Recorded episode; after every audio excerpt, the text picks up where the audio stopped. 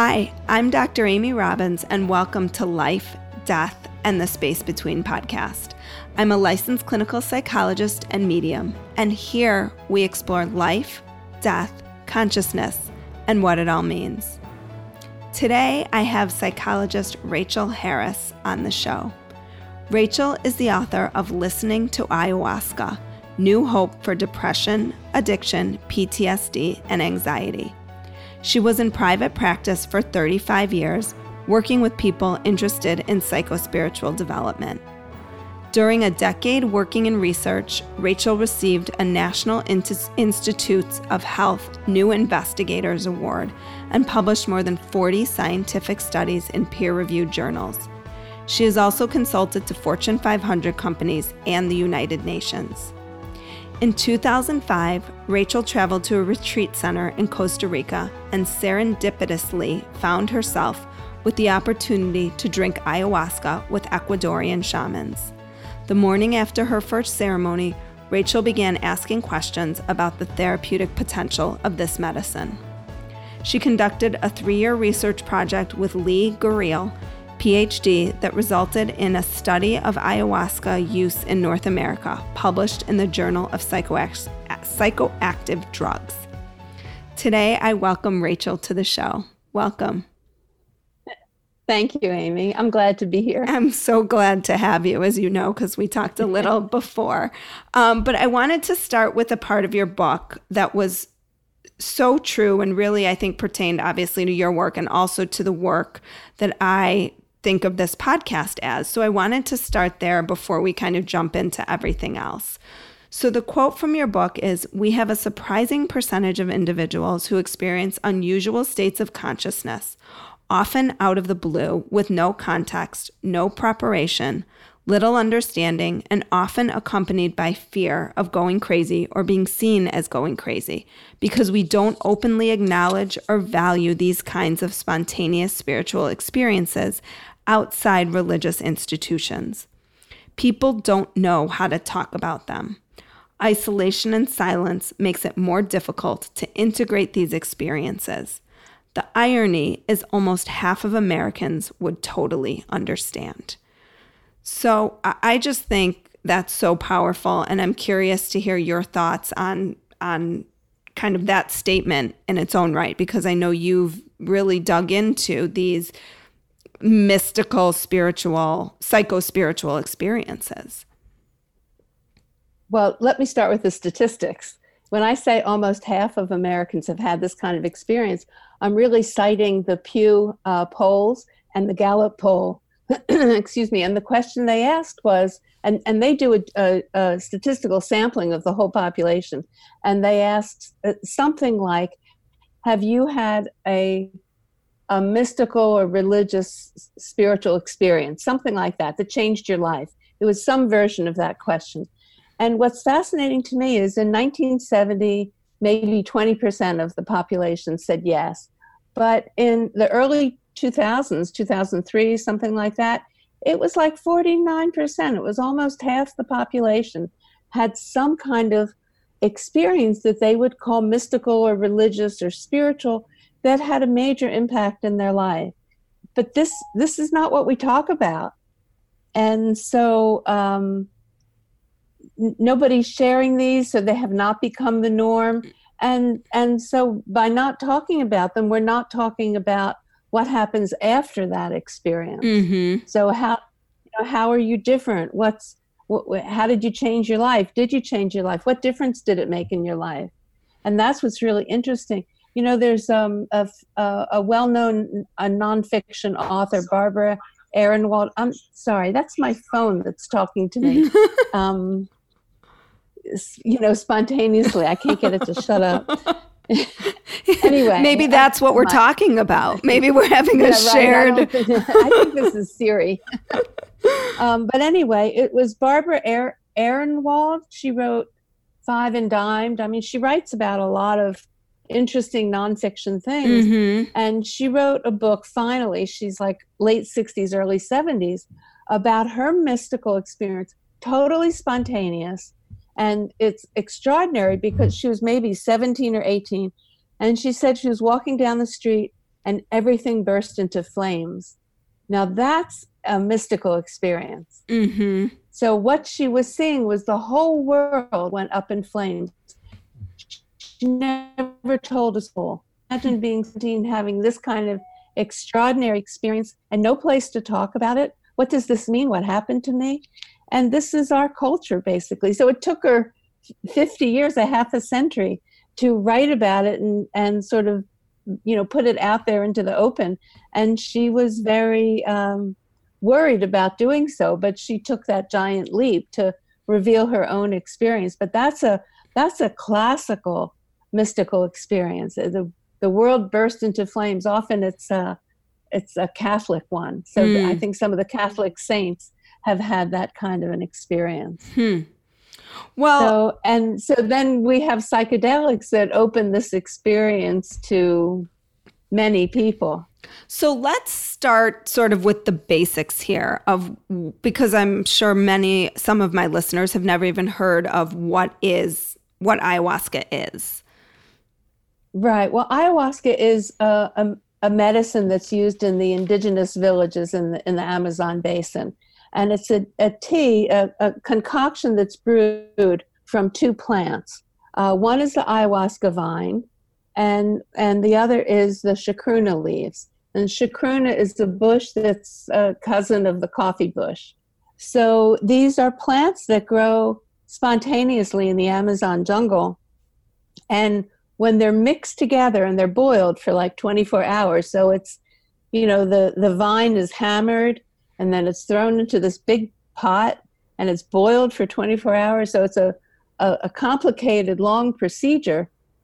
When you mix the two, um, there's a chemical reaction that allows the DMT and the chacruna plant to become to, accessible in the human body. So that's how the DMT, which is dimethyltryptamine, which is the psychedelic element in in the tea, that's what um, yields the uh, visionary uh, experiences, the colors and the shapes, and you know all the fireworks that people see.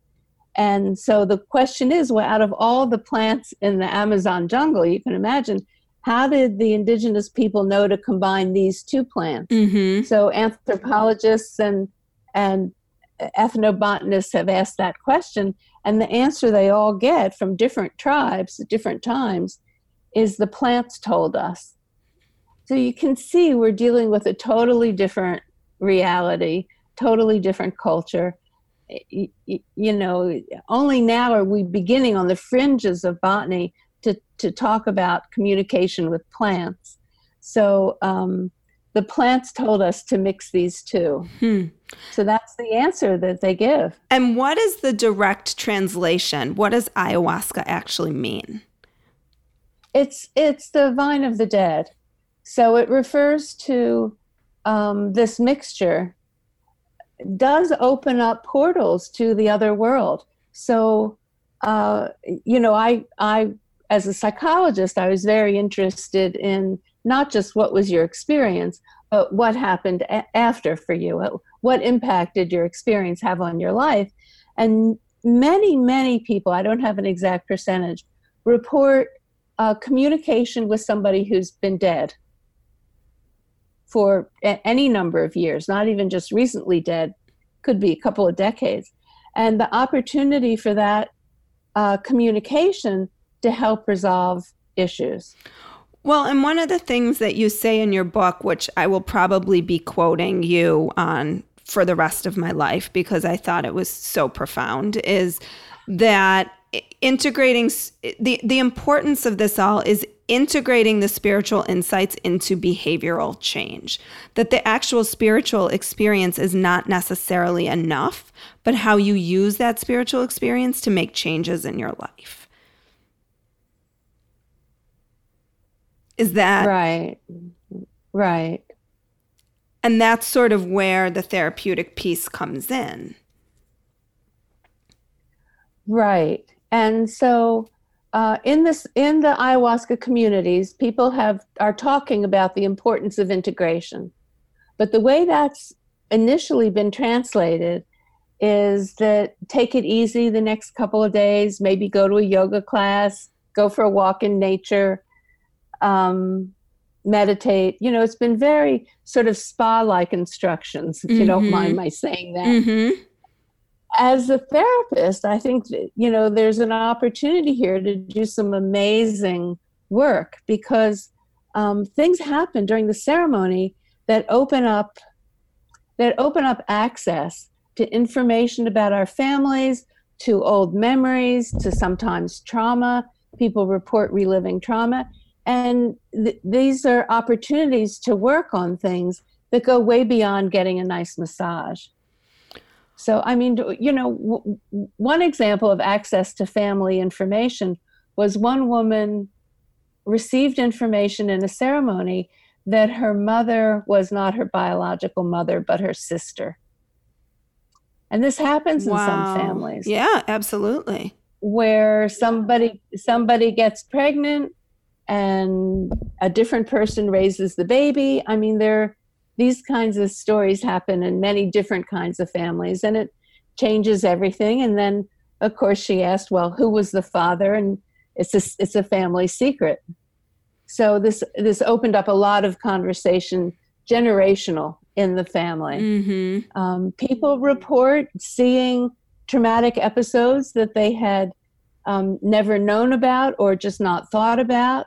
So there's a, a an incredible therapeutic opportunity here. What one of the um, first uh, psychiatrists working with LSD way back in the 50s talks about the opportunity after a, a psychedelic experience, after an LSD experience, is the opportunity to restructure the personality. I mean, it really is an incredible therapeutic um, opening that happens. And that requires ongoing therapy. Mm-hmm. And and it's been the use of these psychedelics i know you know this you're you're part one of a four or five part series on the exploration of psychedelics but it's really been kind of it went underground for a long time well it was illegal mm-hmm. But now it's, it's, in the early 70s right. And now, and now it's what they call a renaissance. right a resurgence of of exploration. So talk to me a little bit about what could I, could I speak to, could I speak to that issue absolutely. there is a there is a renaissance. There's a lot of research going on. And what will become as the data uh, gets approved through the federal drug administration and and and different psych, psych, therapeutic use of psychedelics becomes an option it will be controlled by the medical profession not you not me, not psychologists. Right. It'll be prescription. And it will be the protocol that's approved. And the protocol generally consists of maybe three or so preparatory sessions with a therapist, um, one or two experiences with the medicine, whatever it is, uh, and then a couple of debriefings, three or four therapy appointments afterwards. Now, some of these appointments are 90 minutes. So there's a real, you know, it's you're not rushed. Mm-hmm. And I know some of the therapists providing um, this care is sometimes people phone a month or two later and they talk. But this is, in general, a very uh, packaged deal. This is the protocol that will be approved for the medical use of the psychedelics. And that's that's very little therapy. Yes, it is. Right? yes. And I I mean and, people have heard me. I was in therapy without psychedelics for 17 years. So Oh, 17. Yes. and I always say I had a I had a great childhood and and amazing parents and still there was that much to work out. So maybe you could, right. you know, fast forwarded eight years with the use of psychedelics, but right, right. but that's still more than a few sessions before and after. Right. So I, I, and and the way LSD was used as the first psychedelic, I think, used with therapy in the 50s, um, it was used in an ongoing way. I mean, people were in ongoing therapy, would would use a, have a psychedelic session, and continue in therapy, you know, the next day, the next week. It was part of an ongoing process. And that's I really see that as the best therapeutic use of these experiences. Well, and when you talk about ayahuasca in your book, you're you're pretty specific about there's there's a ceremony that occurs that is is very purposeful and intentional and that general for you and for many others you talk about grandmother ayahuasca. Who is she? Well that's that's quite a mystery isn't it? And it's, it's, really outside our western uh, cultural education um, the ceremonies are, are sacred so they're uh, they're done in a sacred, intentional manner and with someone who is very well trained. So, a number of the Americans, Anglos, who I know, um, have studied for maybe at least six years before they begin leading ceremonies on their own. So, this is quite a long time. It's quite a, a philosophical, I mean, these people have committed their lives. They've really switched uh, cultures in a way and uh, so it's not you know I, I ran into someone in, in new york i was giving a talk and she came up to me and she said well i've had a few ayahuasca experiences and grandmother ayahuasca the spirit of the plant told me that i should be leading ceremonies and it's like after a few sessions well you know i've had a brain for a number of decades maybe i could do some brain surgery mm-hmm. it's like no it really is an ongoing process and I've been interviewing a number of women who have been trained to work with these medicines. And the one thing many of them say is at some point after years of studying with someone, that their mentor would say to them, Well, I think you're ready to sing in a ceremony or you're ready to lead a ceremony. And the women, it's very interesting. They have all said, No, I'm not ready yet. I need another year or so. And then mm-hmm. after a year or so, they would they would then begin. And they would generally lead a ceremony with somebody else, with the experienced shaman. So there was sort of a, a, a an internship, if you will, after this long apprenticeship. Then there's an internship. So I think we we in Western culture have to appreciate that there's a long training here. That this is not something that you just start doing. So, um, nor is it really something. I, oh, sorry. Go ahead. Well, I was going to try and speak to grandmother ayahuasca because there's there's that is sort of colloquially what people in the North American ayahuasca community have referred used that term to refer to the spirit of the plant.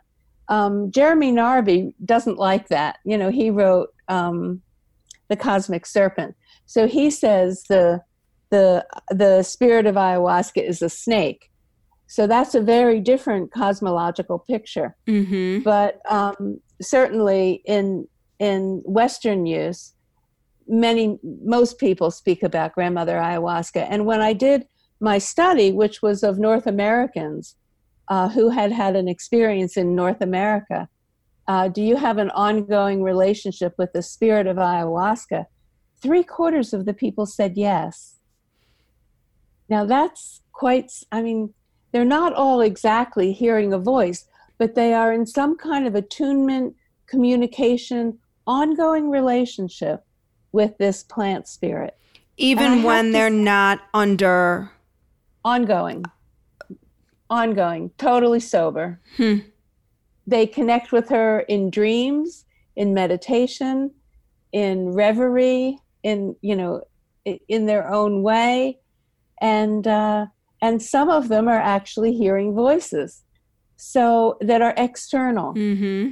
but not and we, but not psychotic really a, right a way of talking about this yeah because we would and say that's psychotic. that's psychotic right i mean the, the traditional um, well, therapeutic well, actually the distinction is are the voices driving you crazy mm-hmm. that's psychotic mm-hmm. when they're torturing you but these voices are actually kind of therapeutic and supportive and so that's a different category. So even hearing an external voice doesn't qualify for psychosis because usually it's a it's a uh, therapeutic voice and people recognize it as such. Well, we recognize it as such, but I think that there are still a lot of people who think that when they hear things that are outside of themselves, that perhaps they're going crazy. Some people would. There's a, there's enough support in in the in the circles and the community of people who are experienced with ayahuasca that uh, people are not concerned that they're going crazy. They understand it. So, what is the mechanism by which it works? Like you, you mentioned DMT. Well, that's the element in in in the mixture that's psychedelic. You know, this is the this is the million dollar question. Uh, this is the key therapeutic question that I don't have an answer for, and it is the question that I keep asking. And there are different theories um, and and the person asking the in-depth question is Robin Carhart Harris, a British researcher, and uh, he's at um, Imperial College in London. And and of course, you know, all he's looking at functional MRIs when people are under the influence, not researching ayahuasca, but psilocybin and other psychedelics. But it's the same question: uh, because what they do is they um, quiet the default mode network in the brain. That's not an anatomical structure, it's a network that goes throughout the brain that is sort of the mechanics of our everyday mind wandering, is what it's called. Mm-hmm. When we're thinking, mulling over the past um, or thinking about the future, but we're not exactly present and focused.